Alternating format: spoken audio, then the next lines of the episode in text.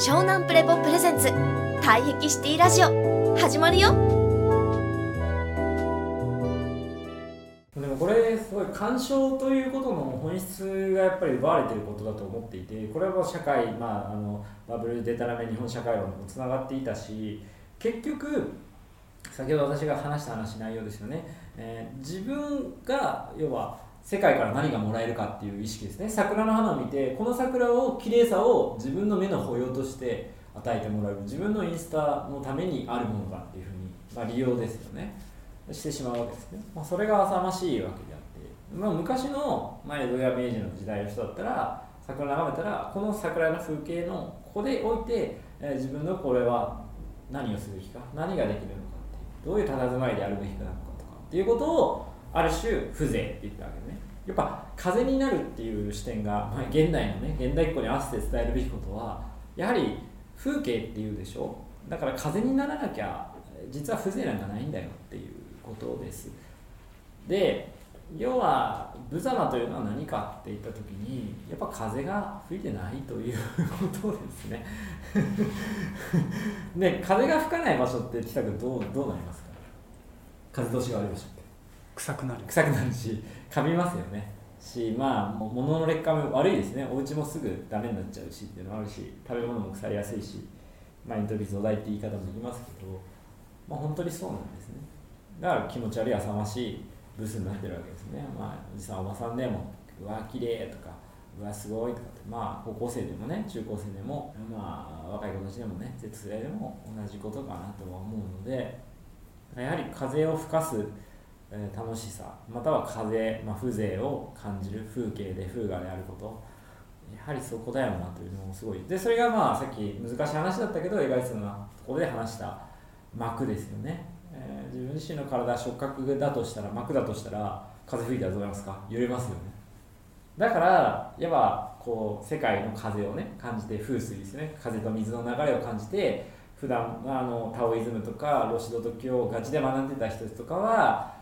ねそういうことなのよ。体の揺らぎをこう感じて春になればまた揺らぎが違って夏になれば体の揺らぎが違ってっていうので、まあ、こう施術したり針治療したり指圧したりとかとか、まあ、あとはカンフーしたり太陽拳や太極拳やったりとかね、ヨガやったりとかそういうのもあったわけですよ。だからもったいないですよね。本当に今すごいさもしいもったいないことを我々はつまり、えー体つまりデジタル偉いと魔法偉いみたいなだからやっぱ体偉いっていつになったら気づくっていう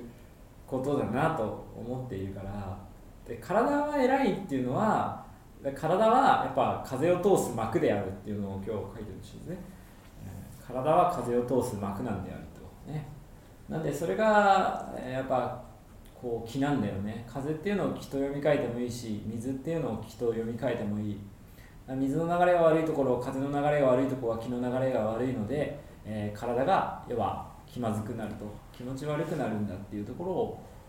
やっぱ気づける人たちが風水だし分かってるじゃないですか。だから美しいものがたくさんあったわけでしょ。日本の文化の中で風水のもとに、建築されたりお花を生けたり、えー要は服をね、えー和裁したりとかしながらお着物作られたりとか、えー刀鍛冶がその風を感じながら、えー刀を打ったりとかしてたわけでしょ。その時に、まあ、いろんな工芸の世界でもそうですけど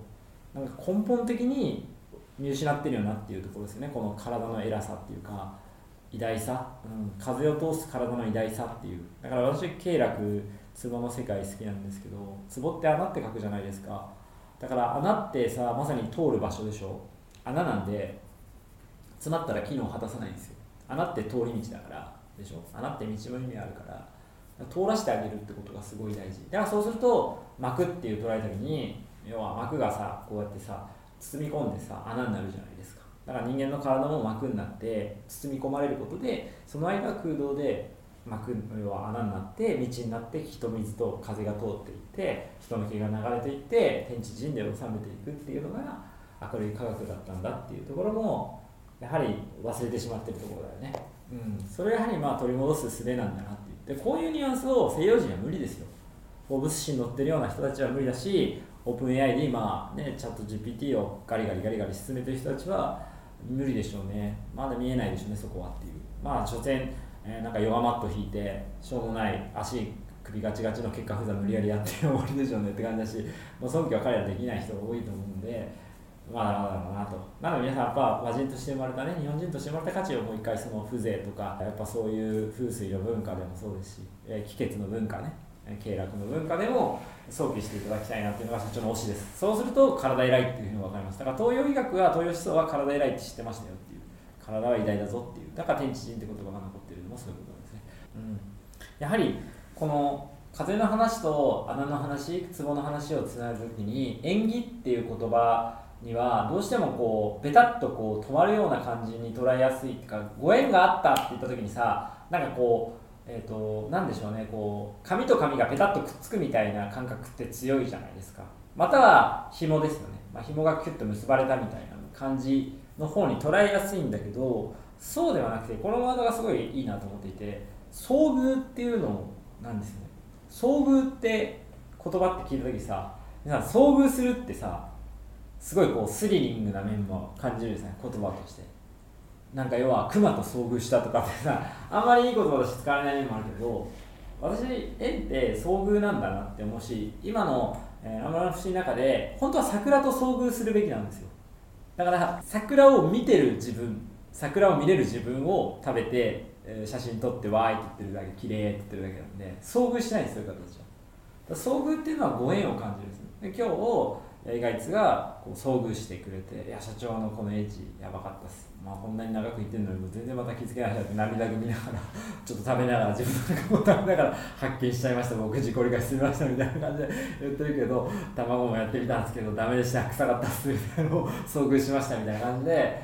それはいい対話ですよね。私とエガイツの時間の流れの中でしかお互いで味わえない喜びがここにはあるわけだから風が流れてるわけだから香りが漂ってるわけだからいやそれはいいですよね。なんでやっぱそうやって一人一人ねあの常に遭遇できる状態にしてあげることがまあ触れなく触れるなんじゃないかなとも思うしある種の一期一会っていう言葉っていうのは本来はそういうことなんだろうなっていうのは思うんですね。一瞬一瞬遭遇してるのになんでまたこうそうですね。まあまあ、コピペコピペですよね。昔の頭の中にある情報をコピペしてその人を見てるっていう癖。それは遭遇してないしそれが無様だし浅ましいしさもしいよねってことがあ伝えたかったニュアンスですね。はいどうでしょ